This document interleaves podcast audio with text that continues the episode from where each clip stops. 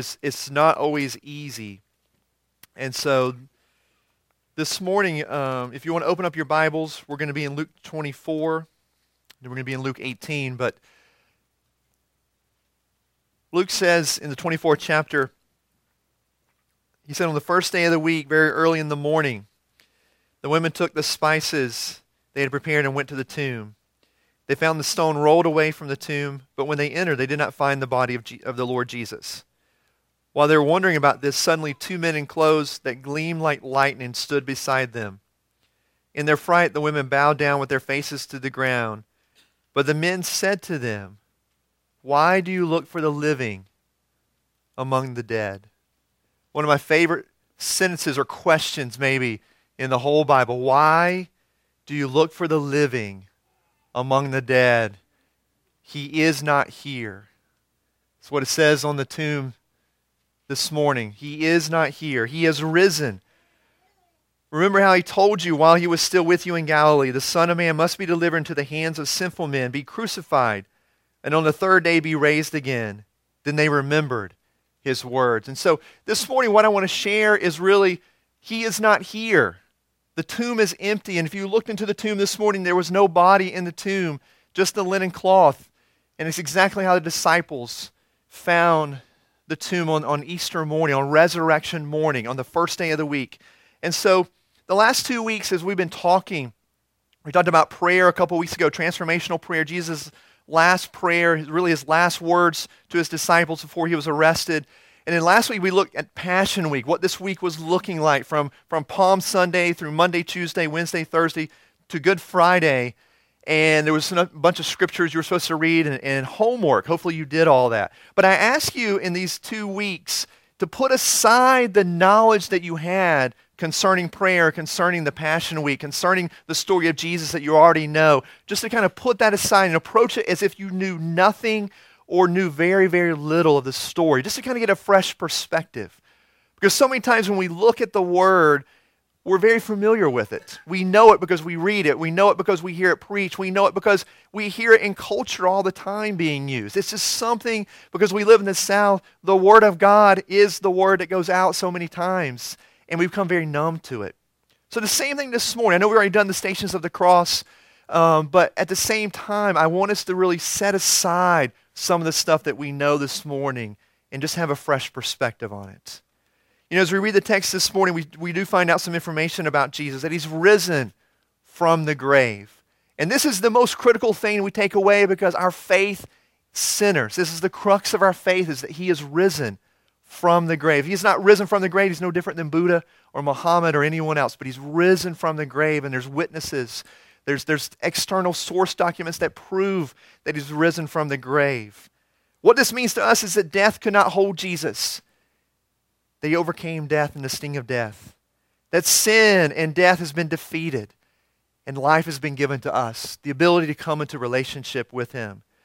But the question, uh, you know, the, the disciples, or not the disciples, but the angels say, hey, he is not here. It really leads to a question. If he's not here in the grave, then where is he? And that's a very obvious question in some ways, but it's one I think we must ask. And in fact, Jesus, there's an incident with Jesus where he's asked, where he asks a question that's very obvious, and you're kind of shaking your head like, why did Jesus ask this? If you turn with me to Luke 18, we'll look at it real quick. It says in verse 25 of Luke 18, it says, As he drew near to Jericho, a blind man was sitting by the road begging. Hearing a crowd passing by, he, inquir- he inquired what this meant. Jesus the Nazarene is passing by, they told him. So he called out, Jesus, son of David, have mercy on me. Then those in front told him to be quiet, but he kept crying out all the more, Son of David, have mercy. Jesus stopped and commanded that he be brought to him. When he drew near, he asked him, what do you want me to do for you? Lord, he said, I want to see. Receive your sight, Jesus told him. Your faith has healed you. Instantly he began to see and he began to follow him, glorifying God. All the people saw, when they saw it, gave praise to God. Going back to verse 41, Jesus said, What do you want me to do for you? Now remember, Jesus is God. Jesus knows what's going on. The disciples have briefed him, I'm sure. Hey, this is blind man. He, he's coming. And Jesus said, Bring him to me. And he asked this blind man, What do you want from me? Now, is that a dumb question or not? Maybe that's what we would say sometimes. He's God. He knows this guy wants to see. But he's asking the guy, What do you want from me? And his answer is at the very highest of, of, of ask, I want to see. Now, he could have simply asked for a cane. I'm sure a cane would have helped him get along in some ways. Maybe he said, Hey, I've been trying to get this cane, but every one I get's cheaply made. It's made in China and they break every five minutes or something like that.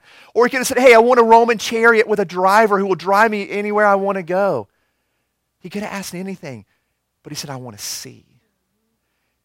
The obvious question Jesus asked. And so for us, there's an obvious question that we have to ask. If he's not here in the tomb, then where is he?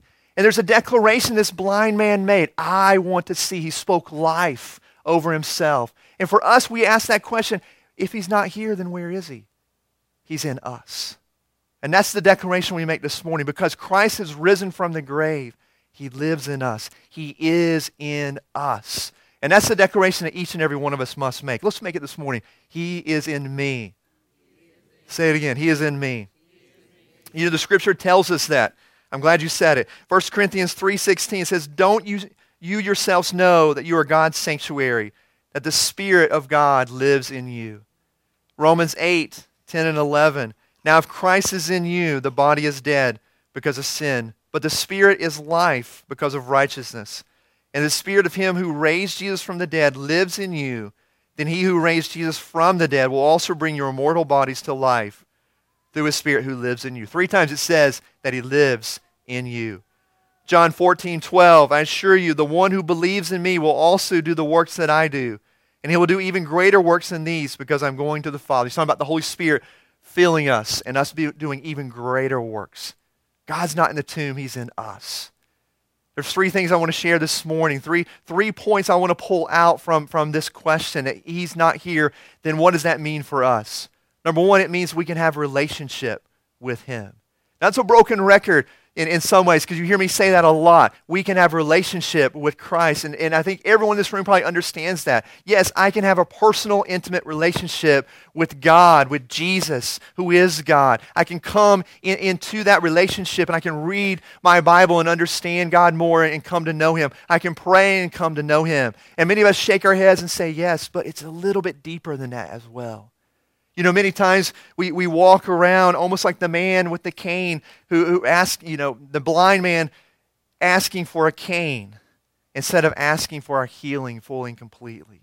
Too many times as, as Christians, we can't come casually to the Word and, and say, well, I've read my Word, but we're not fully engaging with God because it can be a little bit scary because He wants to transform us. We're comfortable just being where we're at instead of being fully transformed. Maybe you've seen the, the picture of the iceberg Anyone ever seen that picture? The iceberg a little bit sticks out, but there's whole mass up under the water. Christians are good at being icebergs. We cover up some of the things that are here, the wounds, the healing that we need, the hurt, the pain. We cover it up. We put on nice clothes. We say all the Christian lingo. We do all the good stuff. But in reality, there's stuff underneath the surface that we're not dealing with.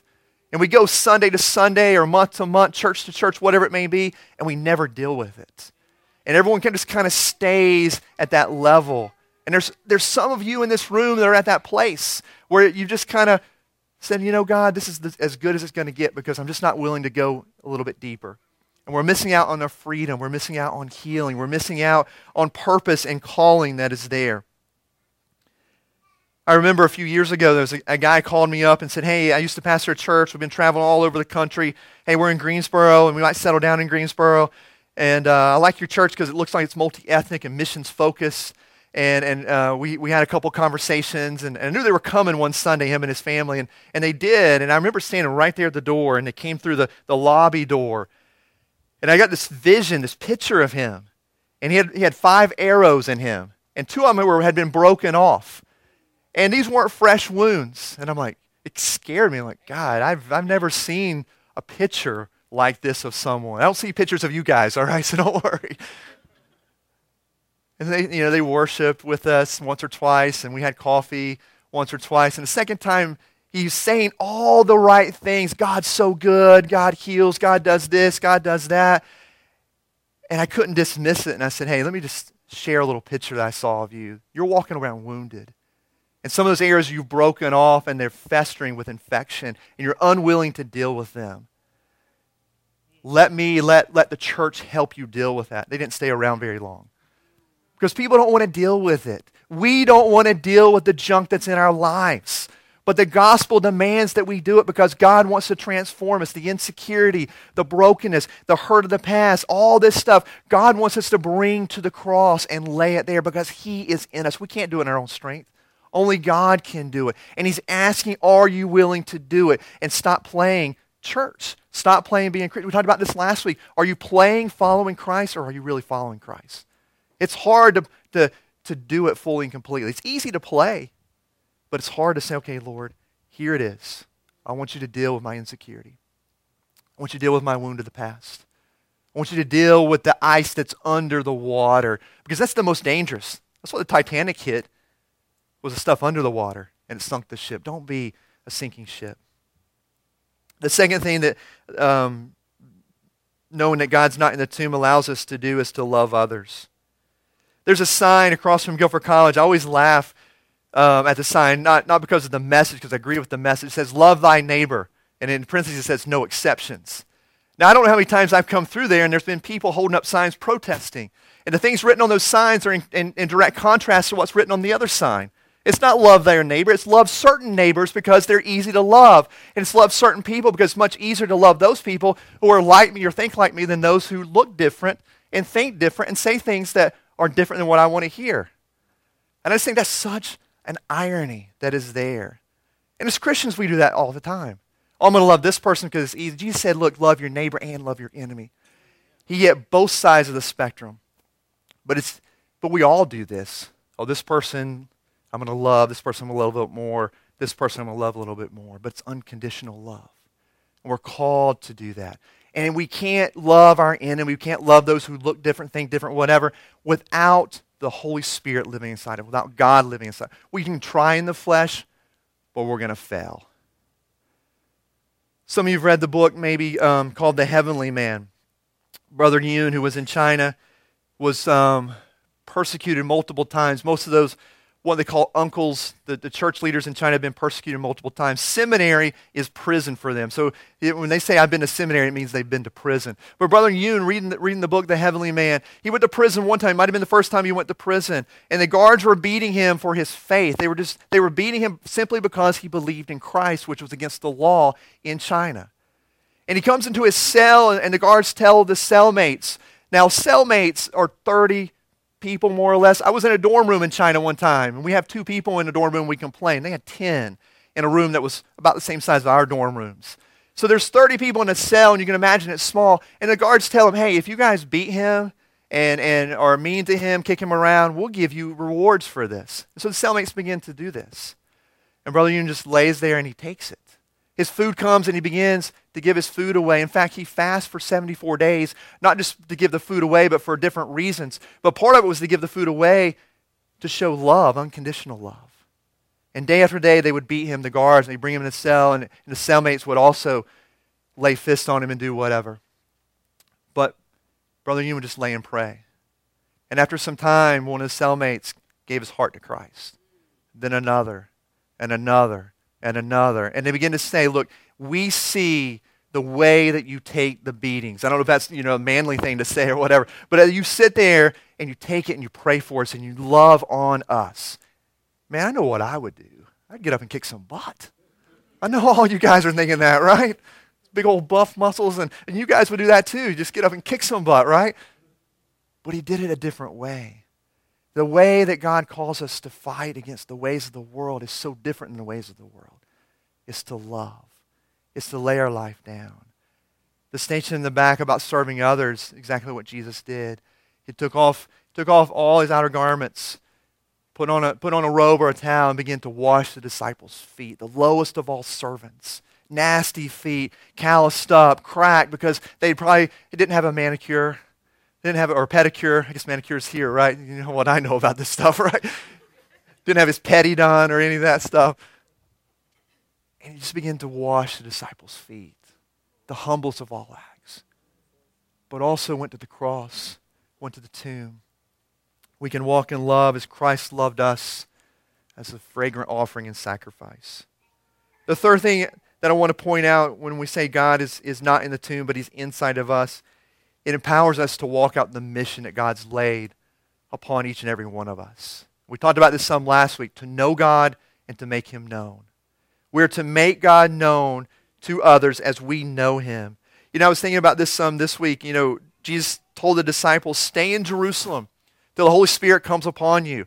And, and we know the Holy Spirit came upon them in the book of Acts, and they, and they were filled with, with tongues of fire, the, the baptism of the Holy Spirit, and they began to speak in different tongues. And, and then they stood up. Peter stood up and he preached the word of God, and 3,000 were added to their numbers that day. I was thinking, you know, what if Peter didn't get up and preach? You know, the baptism of the Holy Spirit is some cool stuff, right? You, you get baptized in the Holy Spirit or empowered by the Holy Spirit. I mean, God begins to do some cool stuff. Maybe you just want to stay in that moment. Man, we're just going to stay right here. We're just going to write about it. We're just going to do this, this, and this. Maybe they didn't want to get up. Maybe Peter didn't want to get up. He had a choice to get up and preach or just to stay in that moment. But he got up and he preached. The same with us. Many times we, we're filled with the Holy Spirit on a daily basis. And we have choices before us to make God known, but we don't because it's comfortable. Or maybe it's too uncomfortable not to make him known. Peter got up and made a choice. For us, it's it's, we have to walk out the mission that's, that's been given to us to make Christ known. But again, it doesn't happen by us just doing our own strength, our own way. It comes by the empowering the Holy Spirit. And really, what it comes down to is the simple words that Jesus spoke in numerous places and that we find throughout the Bible that if we want to follow him, we must deny ourselves and take up our own cross means that we must die to ourselves. It's not having the eloquent words. It's not having the, the answers to apologetic uh, questions. It's not you know, demonstrating this or demonstrating that. It's about dying to yourself. And as we die to ourselves, everything begins to radiate out, radiate out from that. Things we've talked about, getting out of the boat, burning the plow, slaughtering the ox. It's dying to ourselves. And when we're willing to die to ourselves, there's an aroma that comes forth that just people can't get away from. It's pleasant to their nose. It may be convicting or, or even piercing at times. Carrie's making some lotion this week, I think, and I came in the kitchen and it was so strong. I was like, whoa, you know. But as I got around it a little bit more, I was like, smells not too bad. And you start to, to put it on, you're like, wow. It's the way the truth is many times. I was reading a book this week. I actually finished a book this week. It's, uh, my goal is to read 12 books this year, and it's the first one I've read, so I'm, I'm think I'm on schedule, right? Um, the thing is, I started this one in November of last year, so uh, I'm getting there. I've got four more I'm reading, so if I can get those finished, then I'll be right, right on task. But um, Erwin McManus, who is a Carolina graduate, just had to throw that in for some reason, um, wrote in this book, his book, um, The Last Arrow, which I've been reading since November. Just based on what I've somewhat been sharing as well, the story of Elijah. But he says uh, this, and I just wanted to read it to you this morning, and we have it up on the screen. That's gonna I want you to follow along so you can visually see it. He said, while Jesus hung on the cross in the final minutes of his life, he uttered one word that has been translated into three. Do we have that, Joseph? That's all right. Oh, wait, there we go. You start with the first one? Or the top, the verse 1 maybe? Yes, that's it. Yes. So one word has been translated into three. It is finished. There's no more profound example of a man who left nothing undone, who held nothing back, who gave everything of himself and gave himself completely. Though it was a tragic death, there's something strangely beautiful about that moment being able to whisper with your last breath one word that lets the world know you did exactly what you're born to do. In that moment, death has no power, death has no victory. There is no regret, only a deep sense of fulfillment. I'm convinced that when we live our lives connected to the one who gave his life for us, when we live fearlessly, courageously, and without reservation, we will come to the end of our own lives and with our last breaths, we too will be able to say, mission accomplished or completed. And perhaps in that moment, we will hear Jesus whisper in the depths of our souls, Well done, good and faithful servant. This is what the resurrection allows us to do. To have a relationship with Him, to love others unconditionally, and to complete the mission that He's laid into our hearts, into our lives. It's not a game we're playing, it's reality. It's an empowerment that the Holy Spirit, who is God, lives inside of us, who strengthens us, who empowers us, who gives us all grace and all mercy and all love to be able to do this. We live in fear many times. We live in reservation many times. We live non courageously many times. But He wants us to live courageously. And it's not us doing it, it's God working in us because He's not here, but He's here. And I want to encourage you as you ponder more of the resurrection message, as you walk it out today, tomorrow, and going forward, to lay hold of this and say, God, what is it? Where is it? How is it? What do I need to die to? What do I need to live to? Go back through these sheets and begin to, to really allow the Holy Spirit to speak to you in greater ways. Amen. Lord, we pray this morning that we will walk out the mission that you've given us. Lord, I pray that we will die to ourselves, that we'll continue to deny ourselves, and we'll fix our eyes completely upon you. Lord, we thank you for what this day represents new life and new direction. Lord, so as maybe we've gotten off course, off of target. And I pray, Lord, that you'll just help us refocus our hearts and our eyes upon you. Lord, thank you for speaking to us this morning. Lord, there's those here who are walking wounded, have been dressing the iceberg nicely, Lord, but not dealing with what's under the surface. I pray, Father, you just begin to chip away at our hearts.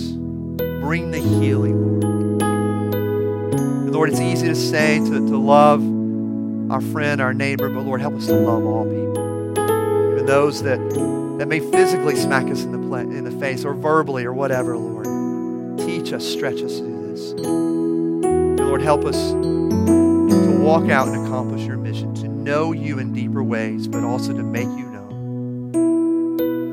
Lord, thank you that, that you touch our shoulders with the sword of the Spirit and you commission us to go out into this world as ministers of reconciliation, ministers of your gospel. Let's lay hold of that and do it boldly, fearlessly, and courageously. And Lord, let us hear when we come into your kingdom. Pass from this life to the next, hear that whisper of your voice. Well done. Well done, good and faithful servant. Lord, we honor you. We praise you this morning.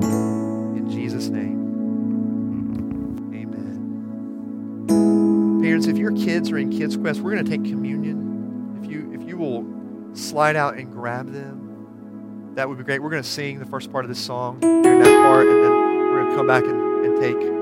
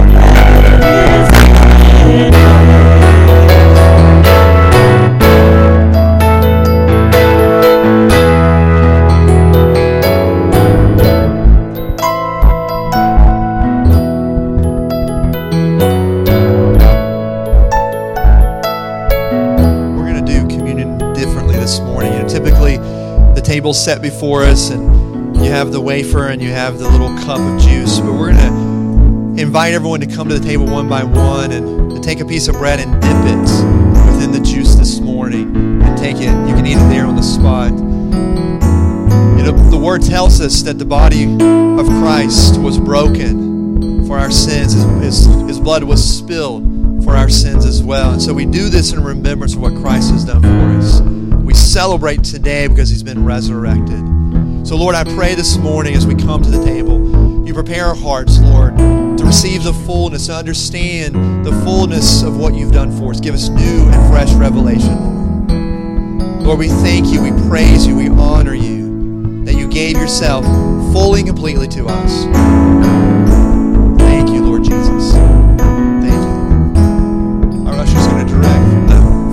the back, just, just come forward and go that way. This is oatmeal bread, so I don't know if anyone has any allergies. There is gluten free as well. Little wafers you can dip. Just let us know.